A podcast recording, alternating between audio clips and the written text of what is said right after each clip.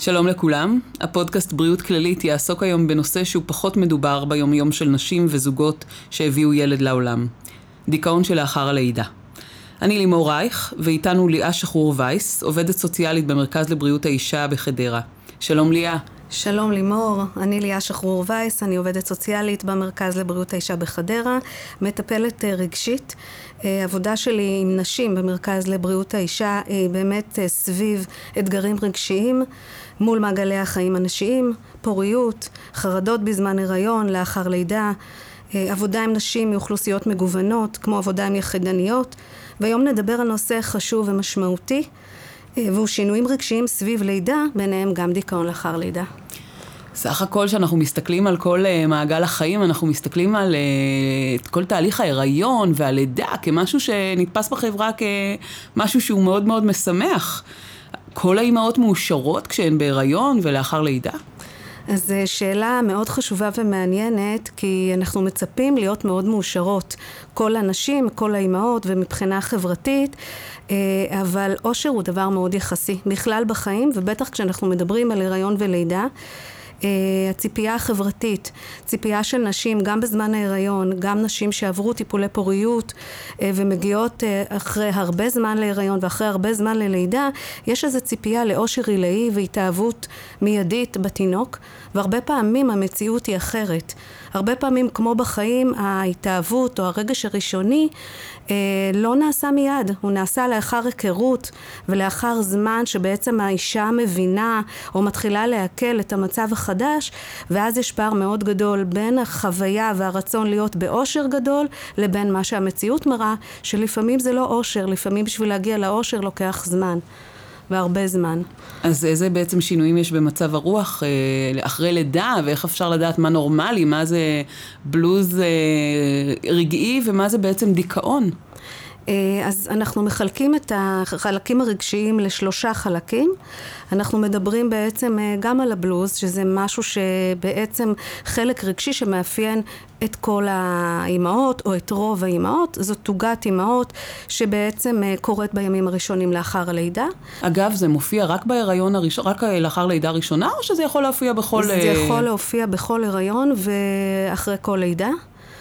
התוגה או מצבי הרוח יכולים להופיע גם כבר בהיריון עצמו ולאחר הלידה, וזה לא בהכרח קשור למספר הלידות. זאת אומרת, לידה ראשונה או שנייה לא חוסכת את, תוגת האימהות. Okay. אה, לפעמים נשים חוו פחות מצב רוח שלילי בהתחלה או בלידות הראשונות ויחוו את זה דווקא בלידות הבאות.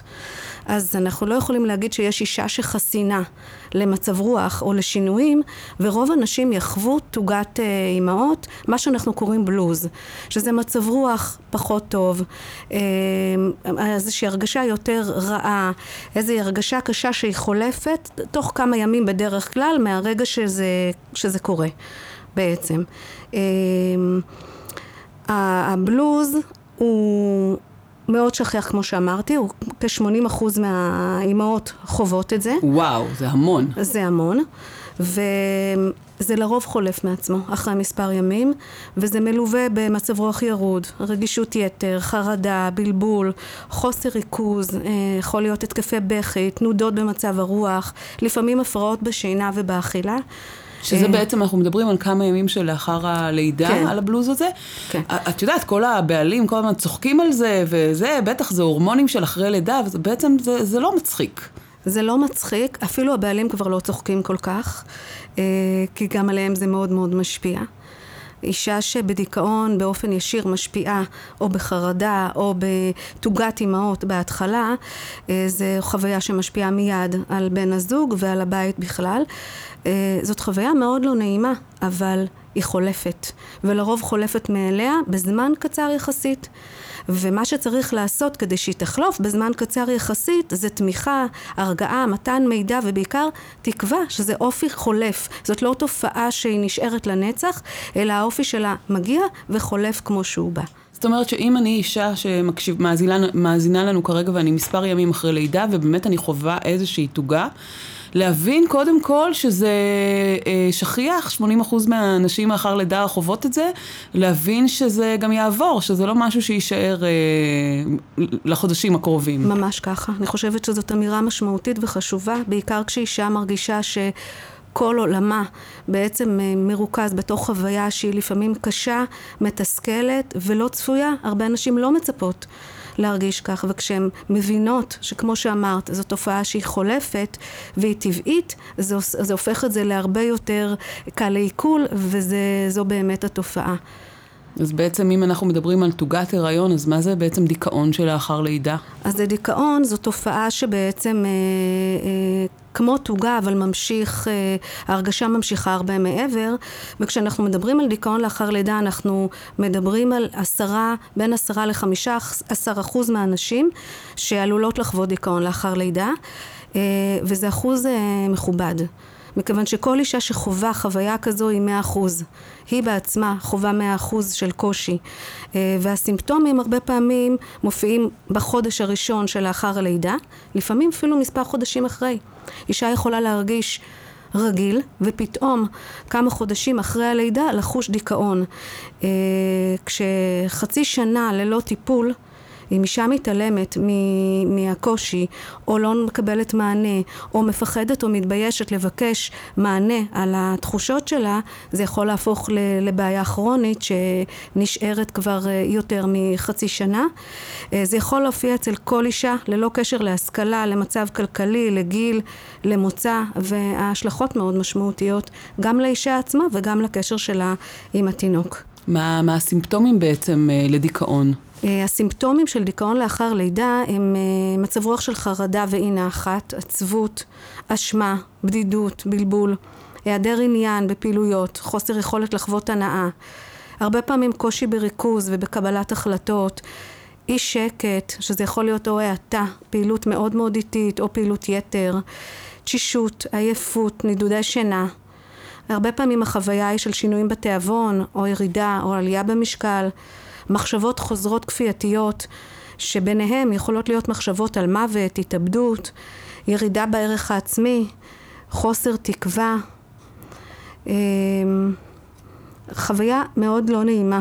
החוויה של, ה, של הסימפטומים, וזאת חוויה שנמשכת. היא לא חוויה שחוזרת ועוברת אחרי מספר ימים. זאת חוויה אה, מתמשכת, ומאוד מאוד חשוב לקבל עזרה. כדי להקל על הסימפטומים האלה. ממה שמוכר לך, ממה שאת פוגשת במרכז לבריאות האישה, אה, אנשים מודעות למה שעובר עליהם? בני הזוג או בנות הזוג, מודע... הסביבה הקרובה בעצם מודעת למה שעובר על האישה? או שכולם עדיין בהפי הפי ג'וי ג'וי, יש לנו תינוק חדש בבית? זאת שאלה חשובה, כי היא בעצם, אה, מתוך השאלה שלך אנחנו יכולים גם אה, להבין איזה קונפליקט אה, מתקיים בין מה שקורה בפועל לבין איך שהסביבה מעכלת או מבינה את מה שקורה. בגלל שהסביבה כל כך מצפה שאישה אחרי לידה תהיה מאושרת ושהזוג הצעיר אה, ירגיש מבורך ומאושר עם התינוק החדש, יש פחות תשומת לב למצבי רוח קשים או קשים שהופכים לדיכאון. כי את מדברת איתי באמת על נדודי שינה, אז יכולים להגיד אוקיי, אבל זה נדודי שינה כי התינוק מתעורר כמה פעמים בלילה, זה לאו דווקא קשור לאישה. נכון, אבל כדי להגיד שזה דיכאון זה צריך להיות יותר מרק נדודי שינה. זה קובץ של סימפטומים, כמו שאמרתי קודם, אה, ונדודי שינה זה גם כשהאישה כן יכולה לישון, וכן יש מישהו ששומר על התינוק ויכולה לישון, היא לא יכולה לעשות את זה כי היא בחוסר שקט כל הזמן. והרבה פעמים המשפחה אה, מתקשה להבין או לאבחן שהאישה בדיכאון, הרבה פעמים אישה מתביישת להודות או מרגישה אשמה שהיא לא מאושרת כל רגע. מאוד לא נעים לה להגיד את זה לבעל שלה הרבה פעמים או למשפחה המורחבת. היא צריכה להיות באיזשהו תפקיד מאוד מוחזק של גם אה, אישה טובה, גם אימא טובה, גם אשת קריירה אה, וכשפתאום היא נמצאת באיזשהו מצב של חולשה שאולי לא מאפיין את האישיות שלה בדרך כלל זאת הרגשה מאוד קשה וקשה הרבה פעמים לאבחן את זה. צריכים להיות ערניים מאוד מבחינת המשפחה ולגלות סוג של פתיחות וסוג של רגישות אה, כדי להבין שיש כאן משהו מתמשך, זה לא רק כמה ימים, לא חולפו כמה ימים, אה, שבוע אה, או חודש לאחר הלידה, יש כאן כבר מספר חודשים שחלפו מהלידה ועדיין האישה לא נראית כמו שהייתה קודם. לא מבחינת ההרגשה שלה, לא מבחינת התפקוד שלה, לא מבחינת הדיווח שלה, לא מבחינת שמחת החיים שלה. יש איזו הרגשה של אישה שהיא כבויה, ו- וכאן באמת זה המקום לסביבה הקרובה להבין שזו תופעה טבעית, קיימת ומחייבת uh, התייחסות ועזרה. תכף נגיע להתייחסות ועזרה ואיך uh, בעצם אפשר uh, לטפל בזה, אבל עוד אני רוצה להישאר בתא המשפחתי. כן. זה איזושהי uh, תופעה של העולם המודרני? זה לא היה קיים בעבר או קיים באחוזים נמוכים יותר? Uh, אז... Uh... בעצם דיכאון לאחר לידה או סימפטומים רגשיים לאחר לידה היו קיימים מאז ומעולם. רק שמה, אנחנו חיים היום בחברה שהיא הרבה יותר אינדיבידואליסטית בשונה ממה שהיה בעבר. אה, ומה שהיה בעבר זאת חברה שבטית שכולם אה, בעצם תמכו בכולם, נשים היו מגדלות יחד את הילדים, אפילו מניקות אחת את הילדים של השנייה אה, והיו, וביחד היה איזושהי מערכת תמיכה רגשית בסיסית מאוד חשובה. היו גם אז, תמיד, מאז ומעולם, דיכאונות לאחר לידה או דכדוך.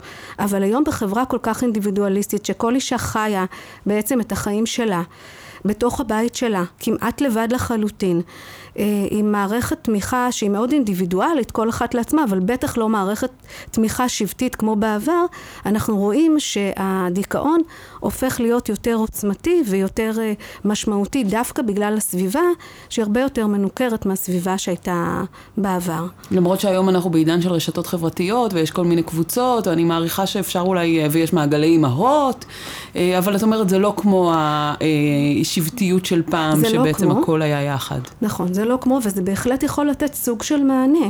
מעגלי האימהות שיש, אה, החלקים של הרשתות החברתיות, זה יכול לתת סוג של מענה, אבל הוא לא אותו מענה ישיר כמו שהיה בעבר, או כמו שנשים, אה, אם הן מודעות לזה, יוצרות לעצמם היום. יש גורמי סיכון שאת יכולה אה, בעצם להצביע עליהם? כן, אז אה, יש גורמי סיכון שאנחנו מכירים ואנחנו יכולים להצביע עליהם. אה, קודם כל גורמים אישיותיים של אישיות האם או הבן זוג שלה. אה, כל אדם מגיע עם האישיות שלו וזה מאוד משפיע על, על חוויית הדיכאון, אם דיכאון או לא. הריון לא רצוי יכול להשפיע.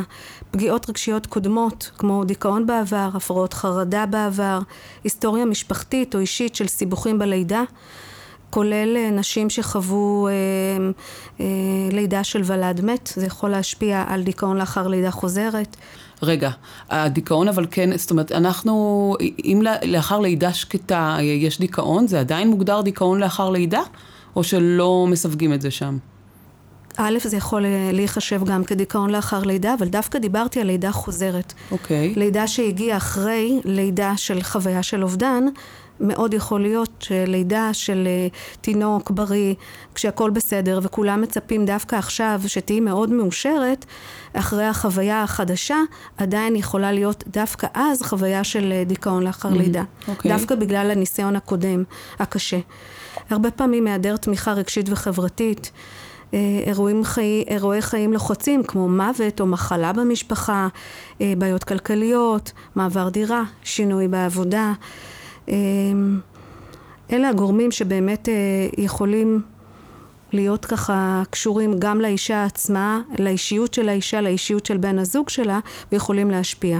יש גם גורמים שקשורים למהלך ההיריון והלידה עצמם, כמו שינויים הורמונליים ופיזיים שמאוד משפיעים, הריון אחרי טיפולי פוריות, הריון בסיכון, אה, היעדר חוויית לידה בגלל תרופות מרגיעות, נשים שמרגישות שהן בעצם לא חוו את הלידה שלהן, בגלל שנתנו להן תרופות, בגלל שהלידה הייתה לידה מכשירנית, או לידה בניתוח קיסרי, הרבה פעמים החוויה היא שיש פער בין מה שאישה ציפתה מהלידה לבין, לבין מה שקרה בפועל, ואז לפעמים יכולה להיות גם חוויה של אה, אה, דיכאון.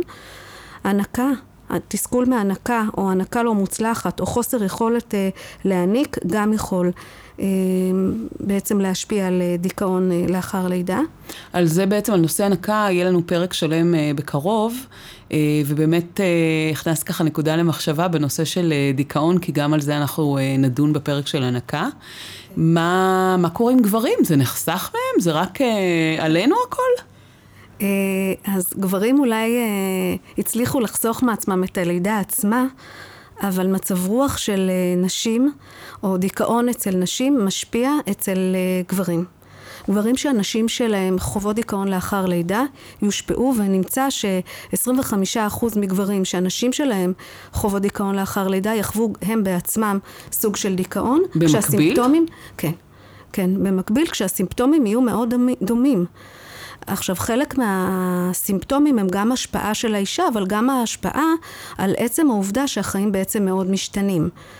אה, גם אצל הגבר וגם אצל האישה. אה, מלהיות אדם עצמאי לחלוטין, שמנהל את סדר היום שלי, אני פתאום תלוי אה, בתינוק או במישהו אחר שמנהל את חיי, וזה מאוד מאוד משפיע גם על האישה וגם על הגבר. כל סדר העדיפויות משתנה, אני לא יכול להתנהל כמו בעבר, וזה גם יכול ליצור דכדוך. אז לא, בזה... לא נחסך להם. לא נחסך. לא. מעניין מה קורה בזוגות אה, חד מיניים, את יודעת, אם הם עשו איזשהו תהליך של פונדקאות ומגיע תינוק חדש הביתה, האם באמת אה, זה באותן עוצמות או אפשר אה, לחוות את זה גם? אז באופן מפתיע, אה, זה מאוד דומה. נכון שאין את הגורם ההורמונלי.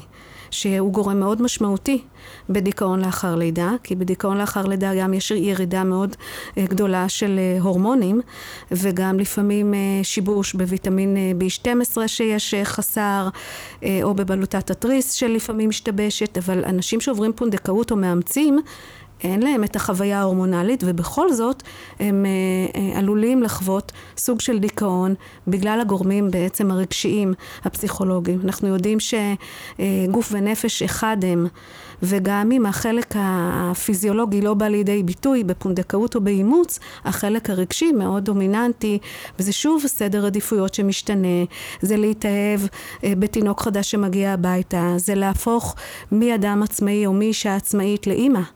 וכל המעבר של להיות מאישה עצמאית לאימא, המעבר של הזהות הוא לפעמים מאוד משמעותי ואפילו מטלטל.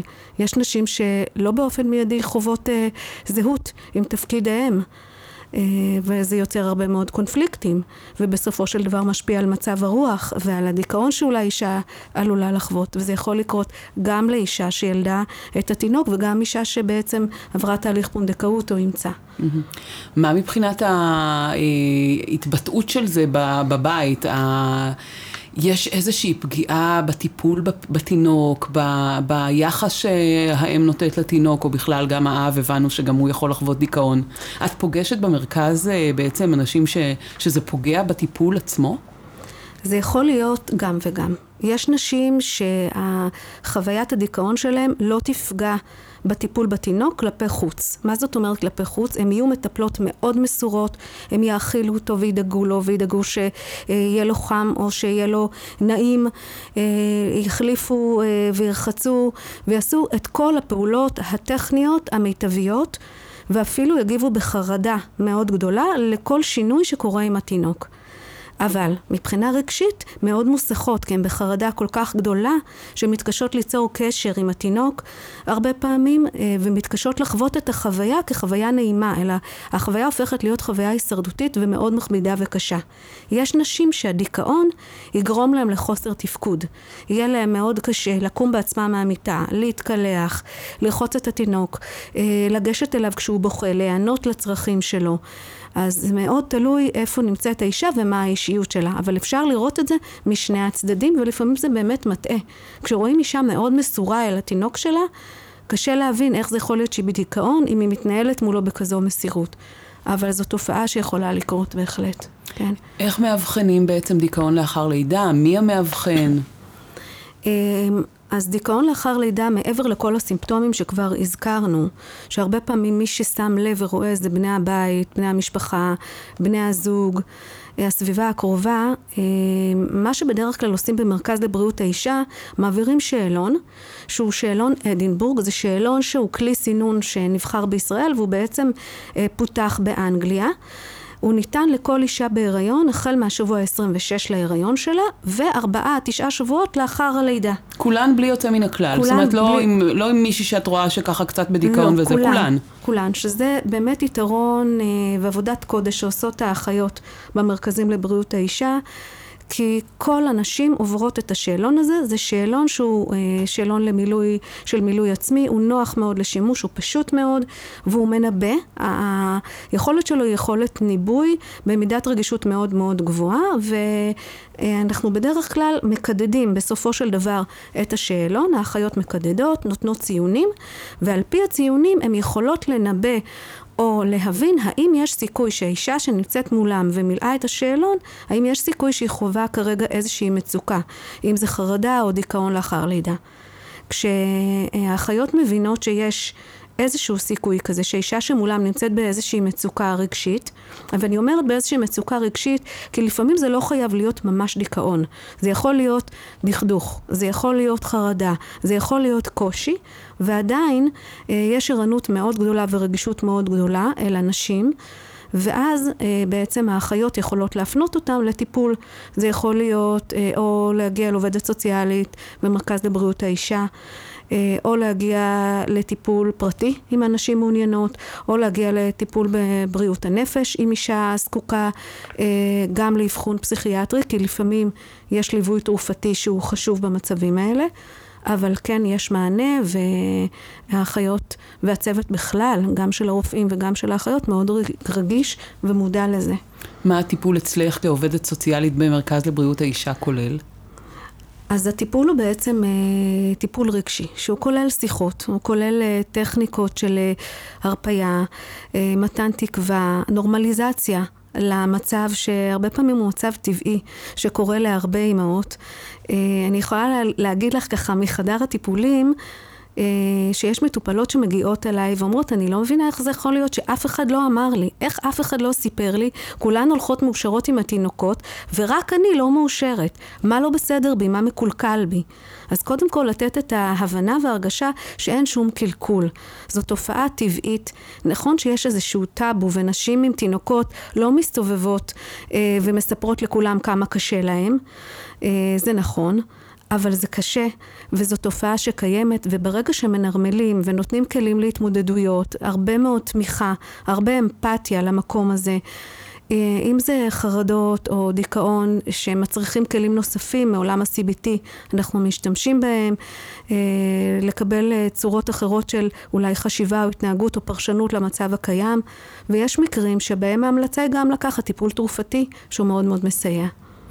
אה, יש, אה, אני יודעת שיש אה, כל מיני סדנאות בטיפות חלב, במרכז לבריאות האישה, של עיסוי תינוקות, של אימא ותינוק, שלבים ראשונים. אני מניחה שגם משם אתם מזהות שיש נשים שחוות דיכאון לאחר לידה. נכון, אפשר לזהות בעצם בכל מקום שאישה מגיעה אליו עם התינוק שלה, אפשר לזהות באיזה מצב האישה נמצאת, אה, על פי שמחת החיים שלה, הסגירות שלה, היכולת שלה ליצור קשר עם התינוק. יש רגישות מאוד גדולה לאנשי מקצוע סביב נשים שנמצאות בשלב הזה של לאחר לידה.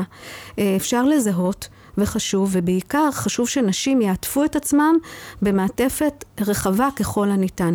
אם זה במערכת משפחתית וחברתית תומכת, ואם באמת להקיף את עצמם כמו בשבטים שהיו פעם בשבט נשים כמוהן, בקבוצות תמיכה, במעגלים של אה, נשים במצבים דומים לשלהם, אה, להיות בחברותא זה עושה הקלה מאוד מאוד גדולה ונותן הרבה מאוד תקווה. בסופו של דבר, כשהדיכאון מטופל, הוא הופך לחוויה זמנית וחולפת. אם הוא לא מטופל, הסכנה היא שהוא יכול להפוך לחוויה כרונית ומתמשכת. את חווה הצלחות בטיפול אצלך אה, במרכז לבריאות האישה? אני חווה הצלחות, אה, הרבה מאוד הצלחות. בעיקר ההבנה שזו תופעה חולפת, תופעה נורמלית, שניתן להתגבר עליה, שניתן לוותר על הבושה. הבושה היא מחסום מאוד גדול, שהרבה פעמים מקשה על נשים להודות שהן אה, חוות את החוויות שהן חוות. ככל שזה מדובר יותר, ככל שזה עולה למודעות, אה, ככל שנשים מבינות שהן נורמליות, גם אם לוקח להן יותר זמן להיות מאושרות עם התינוק שלהן, גם אם לוקח להן יותר זמן ליצור קשר, אה, וככל שמבינות שיש כאן משהו שהוא תקין והוא נורמלי והוא לא יוצא דופן, בטח לא מקולקל, ככה חוויה הופכת להיות הרבה יותר מיטבית. אה, רוב הנשים שמגיעות אליי אה, יוצאות בחוויה של שיפור מאוד גדול והן אפילו מרגישות שליחות לספר לה, לאחיותיהם אה, לצרה שזה אפשרי, ואפשר לצאת מזה, ואפשר להיות מאושרים בהמשך הדרך ולחוות רגש פחות קשה מהרגש של דיכאון, שכמו שאמרנו, באמת חוויה שיכולה להיות קשה. אפשר לחוות את החיים גם בלי דיכאון לאחר לידה, אבל זה באמת מחייב התערבות וטיפול. ליה, אני מודה לך, פתחת לנו אה, צוהר לעולם שהוא אה, פחות מדובר, אה, ואני חושבת שאם מישהי מקשיבה לנו אה, כרגע, אה, יודעת מה לעשות, וזה לפנות לאחד ממרכזי בריאות האישה אה, במקום המגוריה, אה, ולבקש עזרה, לבקש עזרה מהצוות שלנו, אה, גם מהאחיות שיכולות להפנות אה, לעובדים סוציאליים, כמו שאת, כמו שאת אומרת, בעצם אפשר הלאה גם לטיפול אה, פסיכיאטרי ותרופתי אם צריך, אבל אה, השלב הראשון זה באמת אה, לפנות. אני מודה לך מאוד. תודה רבה. תודה.